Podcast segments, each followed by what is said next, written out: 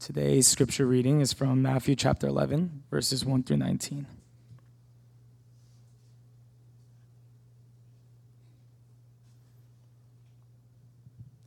Please stand for the reading of God's word. Hear now the word of the Lord. When Jesus had finished instructing his 12 disciples, he went on from there to teach and preach in their cities. Now, when John heard in prison about the deeds of the Christ, he sent word by his disciples and said to him, Are you the one who is to come, or shall we look for another? And Jesus answered them, Go and tell John what you hear and see. The blind receive their sight, and the lame walk. Lepers are cleansed, and the deaf hear, and the dead are raised up, and the poor have good news preached to them. And blessed is the one who is not offended by me. As they went away, Jesus began to speak to the crowds concerning John. What did you go out into the wilderness to see? A reed shaken by the wind? What then did you go out to see? A man dressed in soft clothing. Behold, those who wear soft clothing are in kings' houses. What then did you go out to see? A prophet? Yes, I tell you, and more than a prophet. This is he of whom it is written Behold, I send my messengers before your face, who will prepare your way before you. Truly I say to you, among those born of women, there has arisen no one greater than John the Baptist. Yet the one who is least in the kingdom of heaven is greater than he. From the days of John the Baptist until now, the kingdom of heaven has suffered violence, and the violent take it by, uh, take it by force. For all the prophets and the law prophesied until John. And if you are willing to accept it, he is Elijah who is to come. He who has ears to hear, let him hear. But to what shall I compare this generation? It is like children sitting in the marketplaces and calling to their playmates. We played the flute for you, and you did not dance. We sang a dirge, and you did not mourn. For John came neither eating nor drinking, and they say he has a demon. The Son of Man came eating and drinking, and they say, Look at him, a glutton and a drunkard, a friend of tax collectors and sinners. Yet wisdom is justified by her deeds. This is the word of the Lord.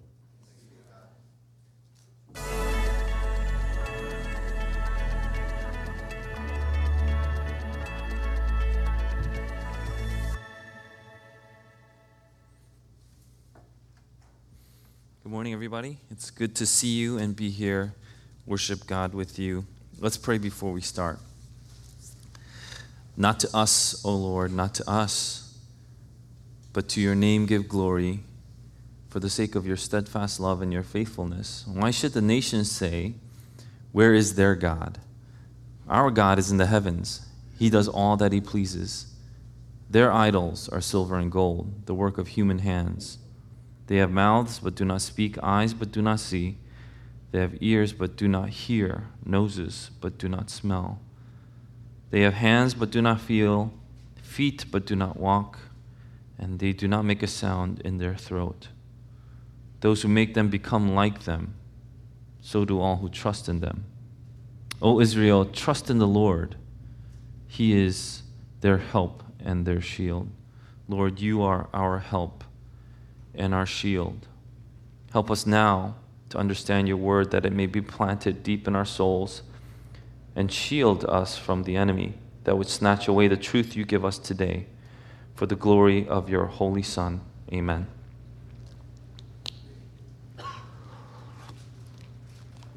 Ah, so we are in the past part, post part of the second discourse. And after the second discourse, Jesus goes around to continue to teach and preach. Until now, we haven't seen any real strong opposition to Jesus' ministry. But if there is one underlying theme that we're going to see throughout chapters 11 to 13, if there is at least one underlying theme that we're going to see for the next three chapters, it's going to be that of disappointment and opposition disappointment and opposition. And who would be more poignant to start this section than the greatest prophet to have ever lived? It says, Now when John heard in prison about the deeds of the Christ, he sent word by his disciples and said to him, Are you the one who is to come, or shall we look for another? John was still in prison. Still meaning since chapter 4. And if you're John, you must have wondered, what is going on? There's a lot to unpack in this section. And if you're not paying attention, then you missed the part where he said, those who have ears, let them hear. And so you're just like, it was just a blob of information that may have come. But if you're John, you're wondering what is going on, and there's a lot to pack in these 19 verses. So I just want to start, start off by sharing two recent um, news stories this past week. I, I get to uh, play some, I don't know, just have uh, a thought experiment with Esther whenever we eat dinner, just because I want to know what she thinks too. But there are some things that just um, are crazy. Uh, there are some things that are exciting. There are some things that are just out there. There's some things that are sad. And so I keep up with news whenever I can. And in British Columbia, uh, there was a person named Jessica Yaniv, and I was asking people, hey, do you know who this is? What's going on?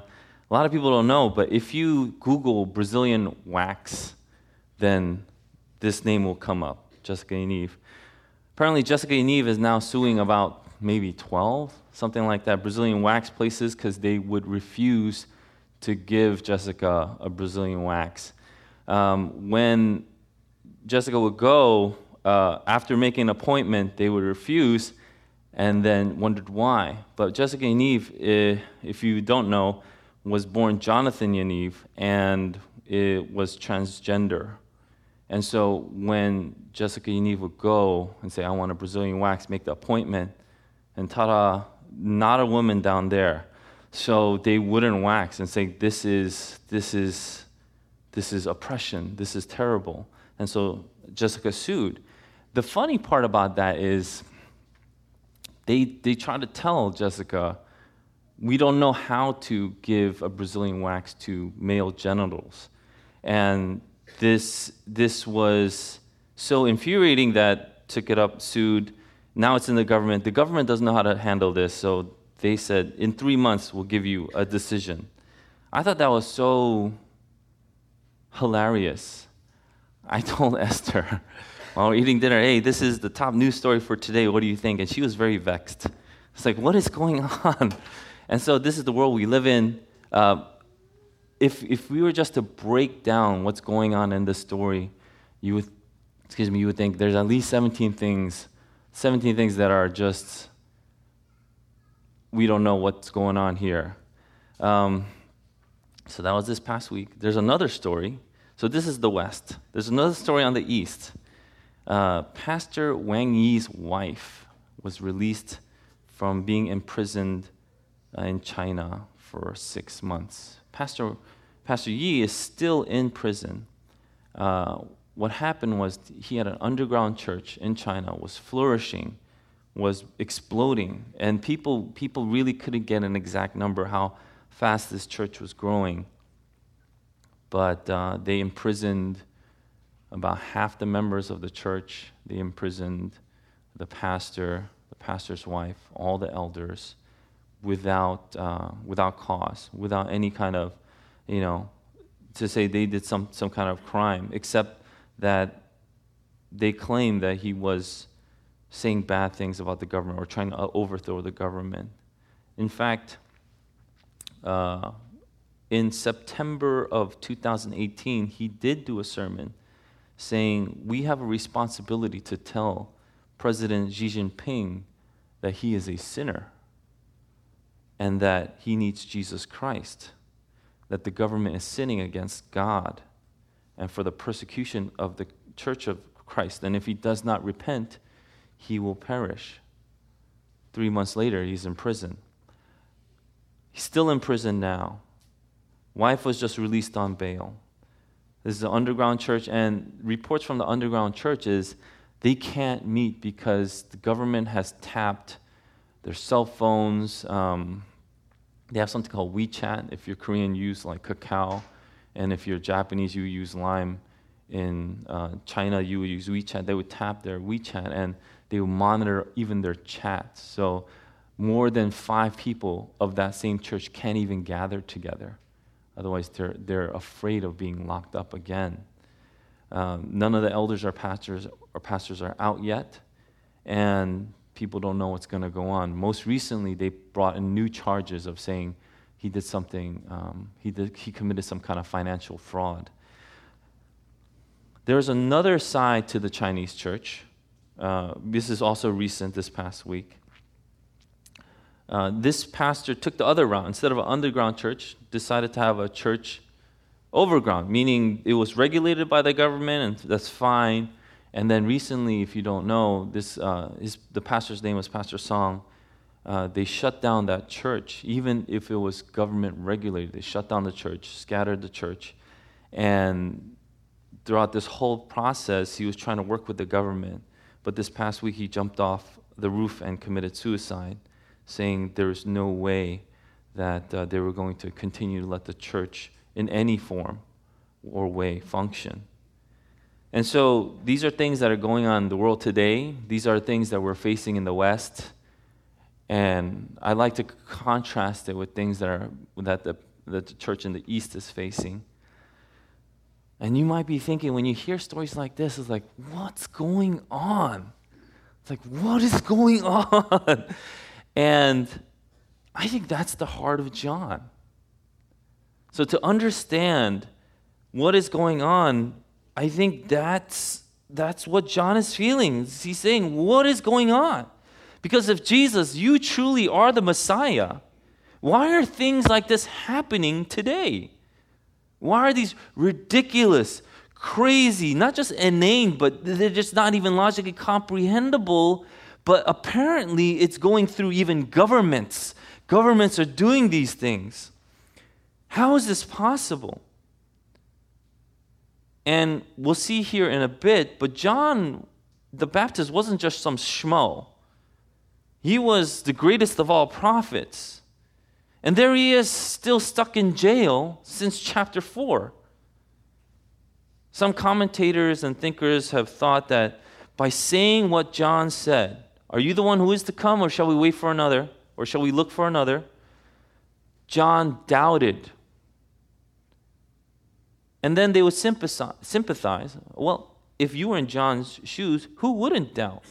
However, other reformers and other thinkers, they chalk it, they don't chalk it all the way up to doubt, but they say he either did it or he said this because his followers were doubting. Mind you, for this whole time he still had disciples and so he did it for the disciples' sake, you know. Disciples like, why are you still in jail if Jesus truly is the Messiah, the one that we were waiting for that would free us?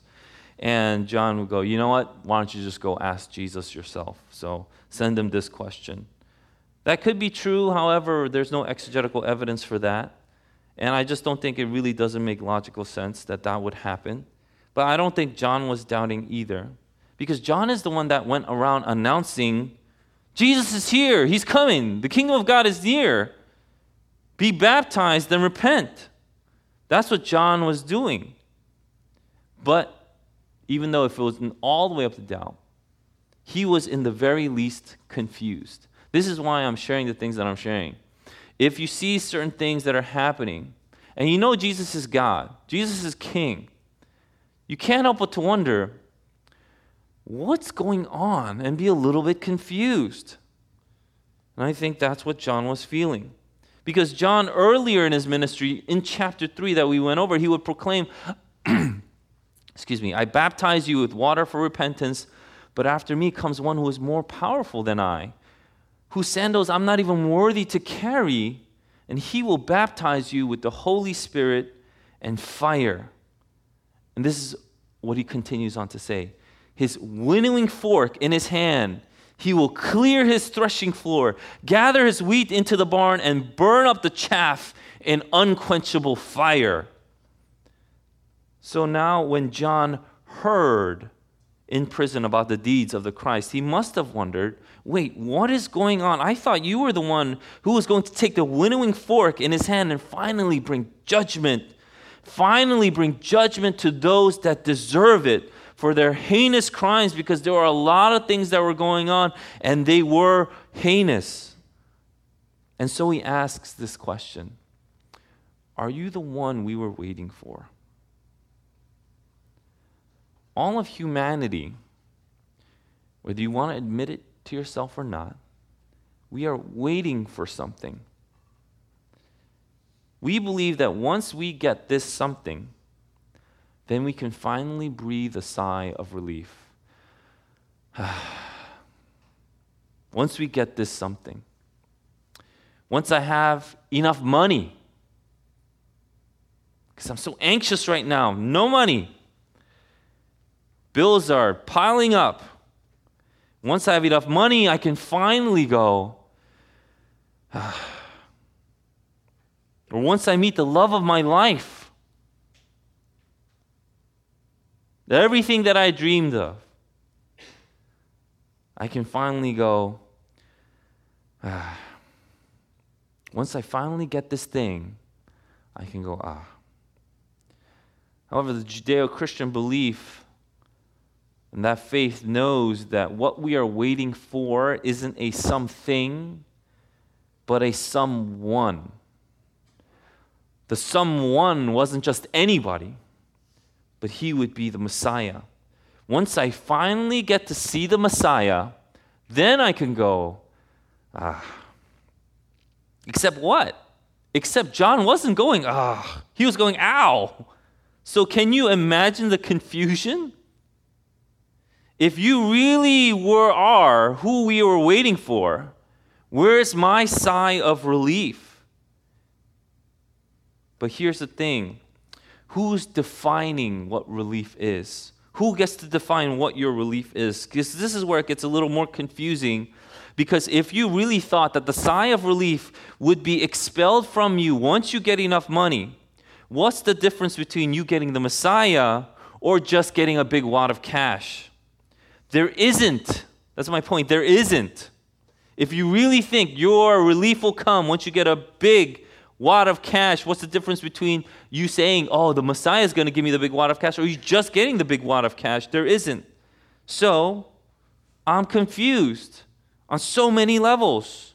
And I can only ask, were you really the one we were waiting for? Or is there another? Like something more? you know, we all hold paradoxical ideas, meaning ideas on reality that contradict each other. Even Carl Jung, he's not even Christian, but he would go on to say par- paradoxical ideas have a way of making its way out in life into life. And you know, when paradoxical ideas, meaning ideas that contradict each other, they cannot survive within one another, but we all hold these paradoxical or contradicting ideas, and they start coming and making their way, way out into life. And when it does come out to life, guess what? Life and reality stop, stops making sense because you held these ideas. They didn't make sense logically or even rationally, but you still held it. And when it comes out, what do we do? We rationalize by saying what? By saying things like, that was just bad luck. That was just bad luck. As if luck had some kind of force or power to make your reality changed. That was just bad luck. That's how we cope with it. Because in your head, it should have worked out. It should have worked out. And not only did it not work out, it was a catastrophe. I should have passed that class, but I just didn't have time to study for my final even though it's the biggest test of the semester. I couldn't have enough time to study as much as I should have. Does that make sense? No. You completely overestimated your ability to cram a night before the biggest exam because you decided you had other priorities. Or, I should have gotten that promotion or raise, but my boss is just terrible. No. You have no relationship with the key person that has authority over your livelihood and did not or could not develop a relationship to the point where he or she thought, I absolutely need to give this person a promotion or raise. So, what do we do? So, what do we do when things like this happen? And paradoxical ideas come out and they don't play out the way we think it should in reality. You know what we never do? We almost never challenge the ideas in our head that are blatantly contradicting each other. And so we either chalk it up to say this was bad luck, it was chance or fate, as if chance or fate was some kind of entity that housed power to manipulate, or, and I think this is the more common way, in my opinion, we, we blame others. We start blaming others for our misfortune. We may even get to a point, however, that we admit that we house these ideas that contradict each other And therefore, we need to start replacing the ideas with something that is more rationally grounded or logical or tied to reality. But how do we do that? How do we do that? John here knows better. He takes this confusion and he takes it to Jesus. He takes his confusion, he takes the things that didn't make sense, and he took it to Jesus. And Jesus answers this way. And this answer, by the way, is enough for John. Jesus knew that this answer was enough for John. Jesus knows this, so he says this to John's disciples and sends them back. How does Jesus answer? Go and tell John what you hear and see. The blind receive their sight, and the lame walk. Lepers are cleansed, and the deaf hear. And the dead are raised up, and the poor have good news preached to them. And blessed is the one who is not offended by me. That is enough for John. Jesus knew this. He says it to his disciples and sends them out.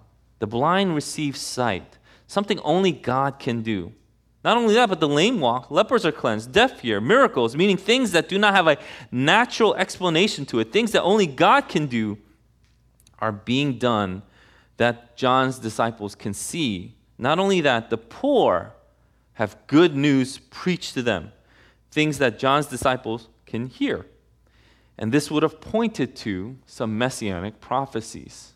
If Jesus says this and John is the listener, John, being the greatest prophet in the world, right, he would have understood this to point to all the messianic prophecies foretold before even John. And it would specifically point to Isaiah. I'm going to put, put up some verses. Can we put up that first slide? In Isaiah chapter 35, says, Then the eyes of the blind will be open and the ears of the deaf unstopped. Then will the lame leap like a deer and the mute tongue shout for joy, which is exactly what Jesus started with. And the next one is Isaiah chapter 26, verse 19. But your dead will live. Lord, their bodies will rise.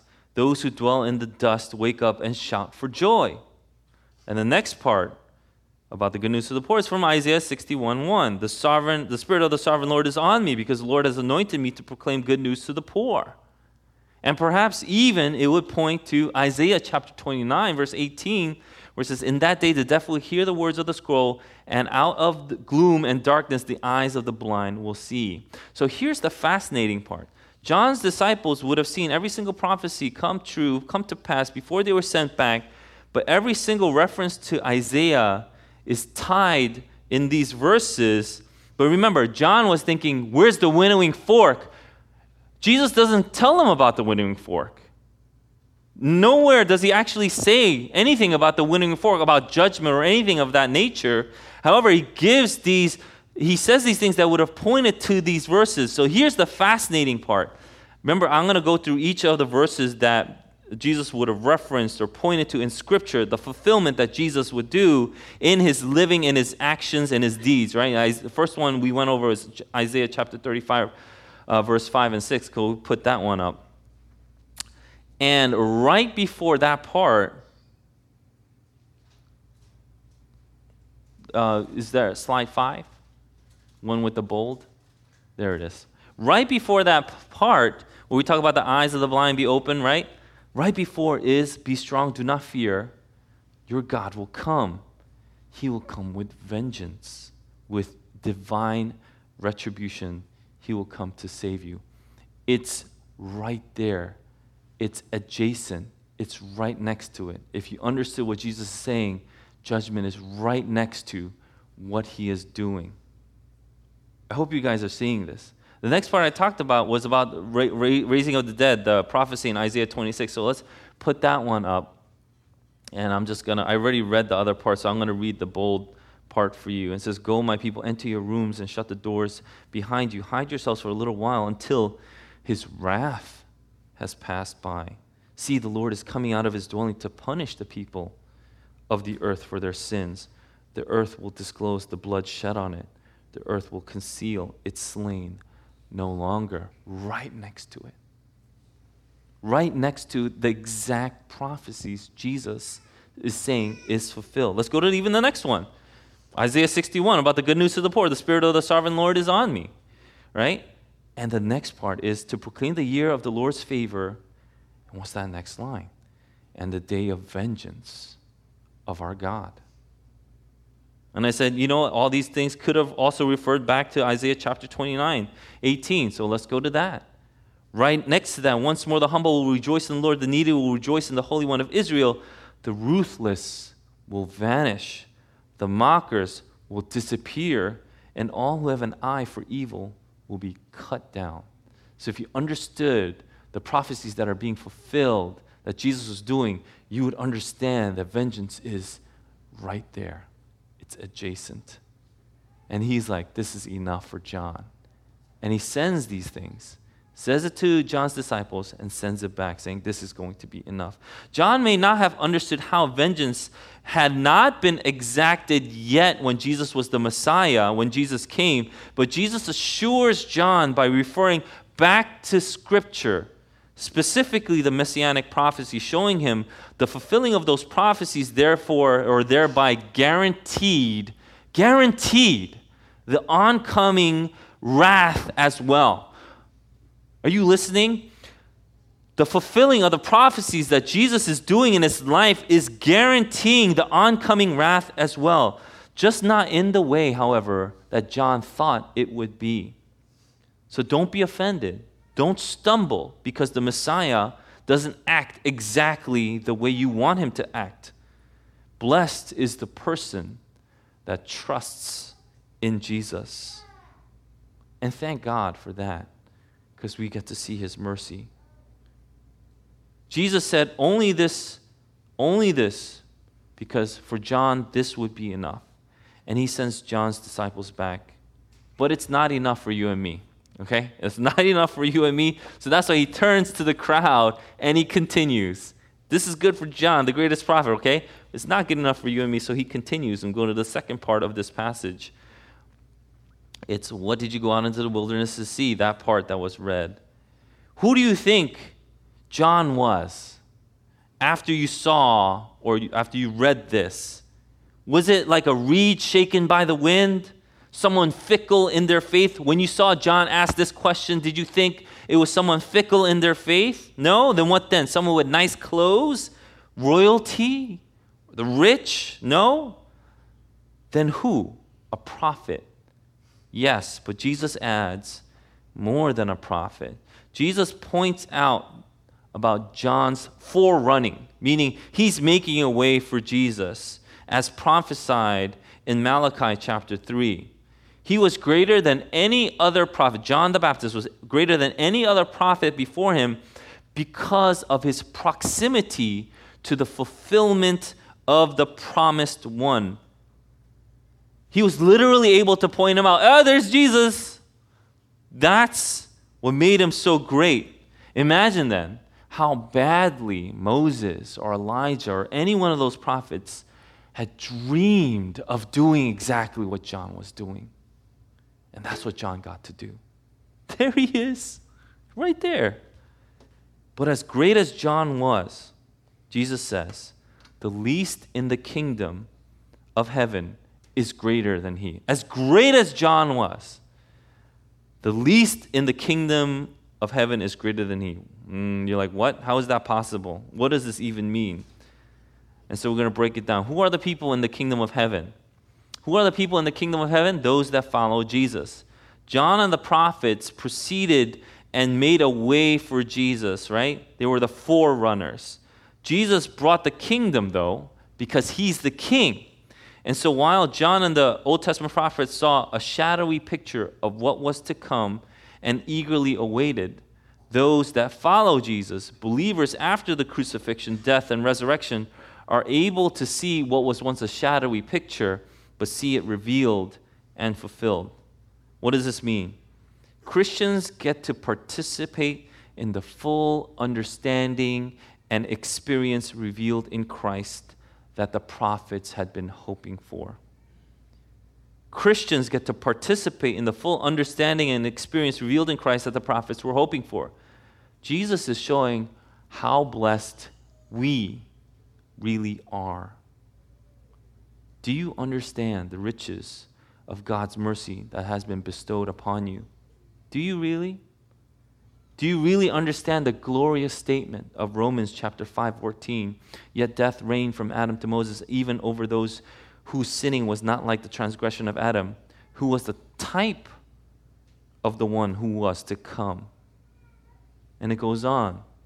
But the free gift is not that, not like the trespass. For as many died through one man's trespass, much more have the grace of God and the free gift by the grace of that one man, Jesus Christ, abounded for many. He's saying to the listeners, those that are in the kingdom are truly blessed. This is what people will be waiting for. We're going to the next section about the from the days of John the Baptist, in verse 12. Since John the Baptist's ministry until now, the kingdom of heaven suffered violence, and the violent take it by force. There has been violence done. John is in prison. Attacks from Jewish leaders are intensifying. People's understanding of the Messiah are completely twisted. They are not true. Jesus already warns his disciples that they will get persecuted and the violent take it by force means it's going to get worse.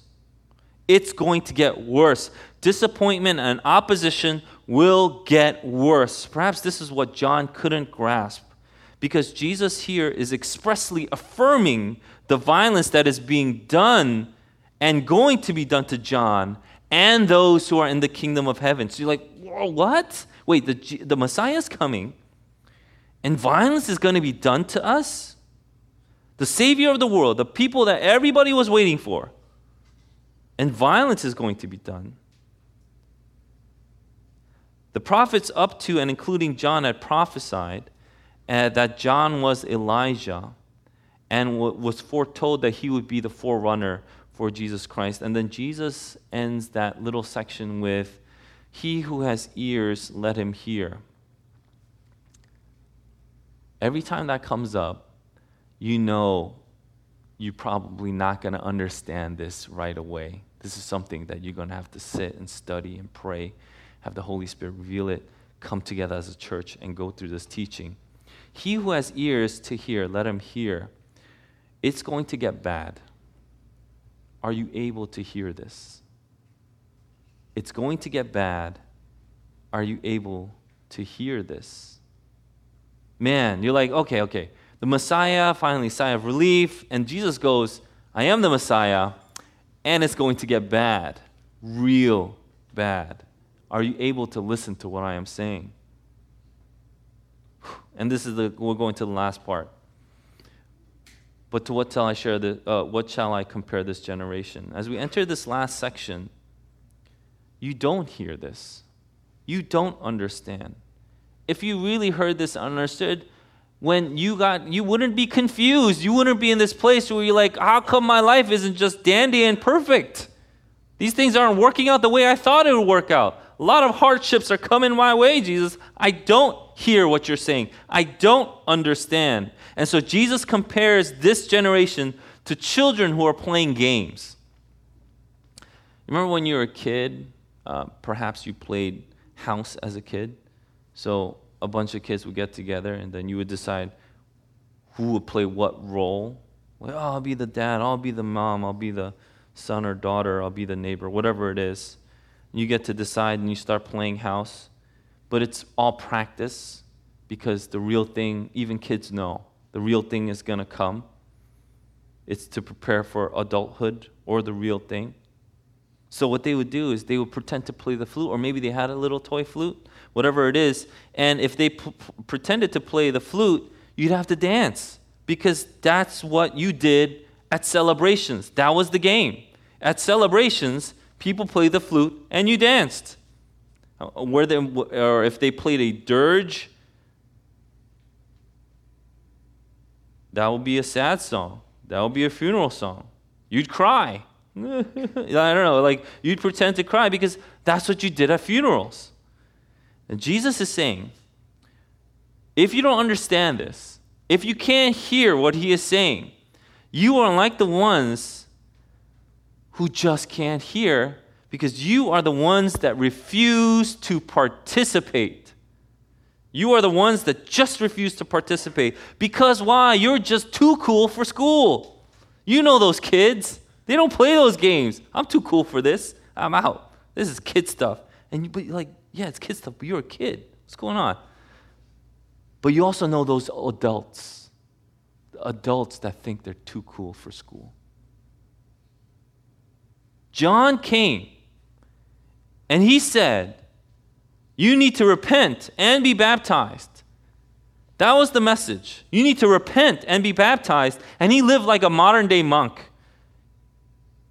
And you know what they called him? They called him demon possessed. he doesn't know what he's talking about. He's a crazy guy.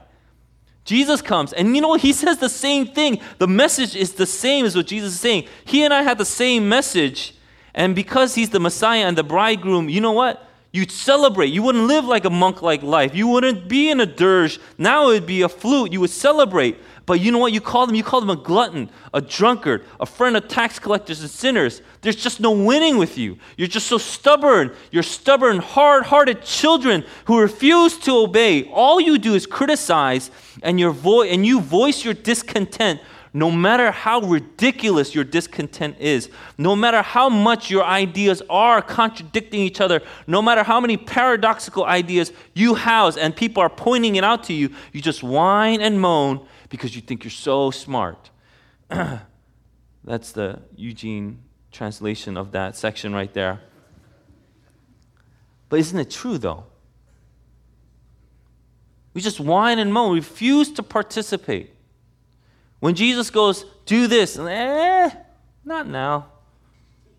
I'll, I'll, I'll, I'll dance if the song's a little better. Song changes. Eh, not that good either. I don't like the singer. You know? Why, why, why does he got to look like that? I don't like his face. Anyway, so whatever.